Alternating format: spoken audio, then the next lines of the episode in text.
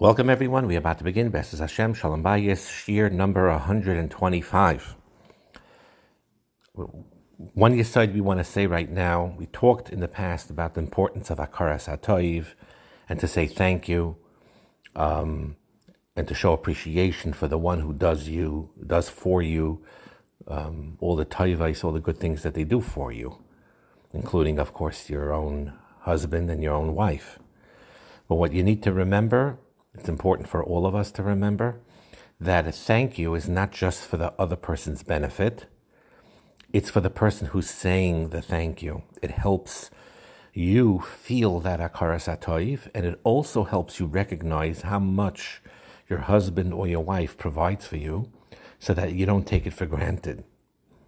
And you recognize by saying your thank you and expressing that appreciation, you recognize and it becomes more cognizant in your mind and your heart the obligations that you have towards your spouse. It's similar to thanking Hashem. In a technical sense, Hashem doesn't need our thanks, certainly not in a human way, but rather, He wants us to express that Akaras HaToiv to Him in order for us to internalize in ourselves our chiyuvim towards Him in the Chovos HaLevavos and Shar um, Avodah Salikim, it discusses this concept um, that um, the Hakaras Hatayiv, that you the, the, that that you more you think about it, the more you thank Hashem for it, the more it becomes aware in your consciousness how much um, you, um, you are obligated to fulfill the obligations and the way to appreciate it is to contemplate, to think, think about what you're receiving from your husband and from your wife, and um, working, writing it down often, and expressing that thanks. So that's one point I just wanted to say. Another point, just going back to um, Parshas Balak, when Bilam praised um, the Klal Yisrael, that he, he said he saw that the Peschayim loy zelozeh that the entrances of the tents in Klal Yisrael of the different families they were not aligned with one another, meaning they were um, you couldn't see in.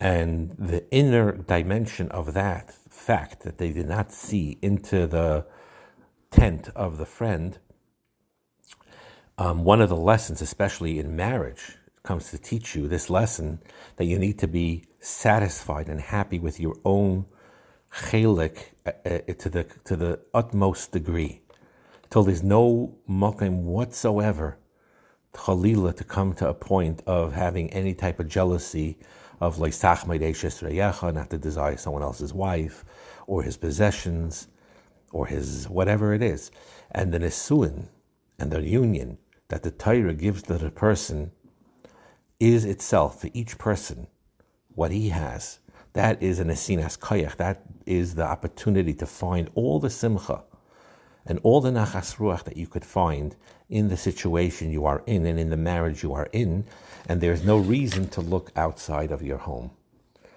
And um, a husband could often make this mistake to always look at the chisreinos of his wife, to be overcritically critical, to complain always about her cooking, or the way she runs the housekeeping, the home, or the way she she interacts with the children and disciplining them, or everything. And um, and the and um, the wife too could look at the husband in that light, and looking at those chasroinis of the husband and the wife is a is an error, because adarabah, marriage is an opportunity to do chesed, to see the good in the other, and to help them, to strengthen them, to give them encouragement, and that chesed is a shlemus for us. And we can't demand perfection because we're not perfect either, but we have to learn how to forgive and how to overlook our um, prejudices and to be marver al midaisav. And someone who is married has this opportunity always to do constantly great, great chasadim, great kindnesses. No one has a greater opportunity to show chesed than a married man or a married woman by the very fact that they're married. And when you do chesed, that builds yourself. When you do chesed for your husband, you're building your own character and your own neshama.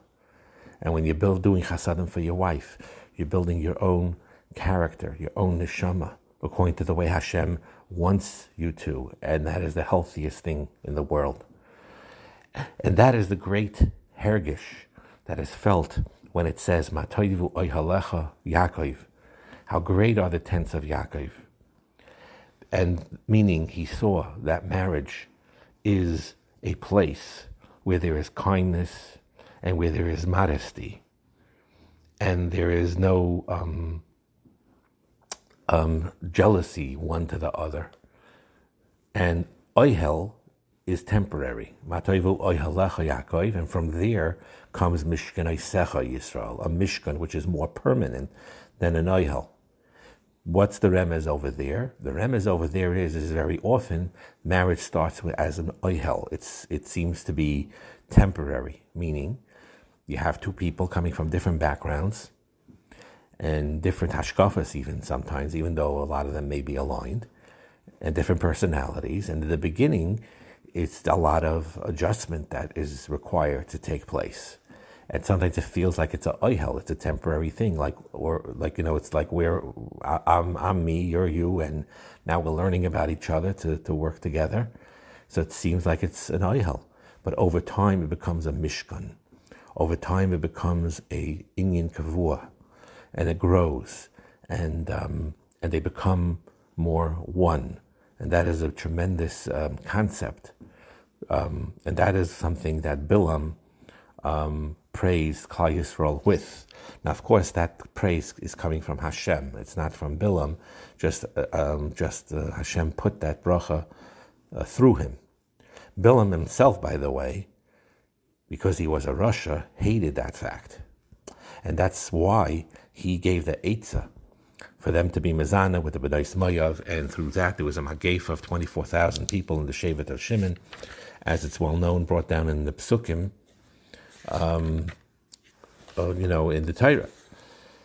And um, so basically, what Bilam tried to do after saying Yisrael, he worked on destroying it, destroying it with immorality destroying it with the opposite of Kedusha. And that's what he did. It fits very nice with, by the way, according to some in Kabbalah, it's brought down that Bilam either was Lavan or had the neshama of Lavan, was a Gilgal of Lavan Harami. You find something interesting with Lavan Harami that when he parted with Yaakov, he basically made him swear that he's not going to um, stray, meaning he's not going to marry other wives other than his daughters, which was Rachel and Leah, and it's brought down that Bilhah and Zilpah were also his daughters, that he would not marry more than them, and he would not be over on the mitzvahs aina, that he would always give them uh, what they need in the in the in the obligations between a husband and a wife. And it's very strange. I always found it strange. All of a sudden, he's becoming a Mr. Tzaddik. He didn't really care too much about Yaakov Avinu certainly, and even his daughters, he didn't treat well, as the daughters themselves said when he, he they were talking to Yaakov. Um, so all of a sudden, he's so interested in that that the, he should remain. Yaakov should remain faithful to his wives and only marry them and not um, marry or go after anyone else. And the answer to, this probably is is because, and that's the idea of he wanted to be marshal him. It wasn't just going on Yaakov, it was going on his descendants also. That they too have that chiyuv, that chiyuv to stick to their wives and stick to their marriages and be faithful and not stray. And Lavan wanted to strengthen that with a shua, knowing that later, when Bilam was successful, who was an neshama of Lavan, or Lavan, whatever, whichever medrash it is, that by having them stray after the daughters of Mayav, and being machshel them and breaking their vows, not just to obviously Takadosh Baruch Hu in Znus and ultimately Avodah Zarah, and of course breaking their vows to their own wives, that made it even more severe by that shvua, by that commitment that Lavan made Yaakov uh, say. So the kavana of, of, of Bilam was certainly, and Lavan himself was certainly for their for Yaakov's destruction. But going back to the positive side of this, of the Matayivu Ayalecha Yaakov, That is the way to counteract the negative effects of the of of, of jealousy and of um, being not being is to learn how to real and to realize that Hashem gave the opportunity to each person in their own marriage for shleimus to grow, to be happy, to build, and to um, have a house full of chesed and full of simcha. If they just focus on each other and daven for it and work towards it. And that is the biggest bracha a person could have. Have a wonderful day.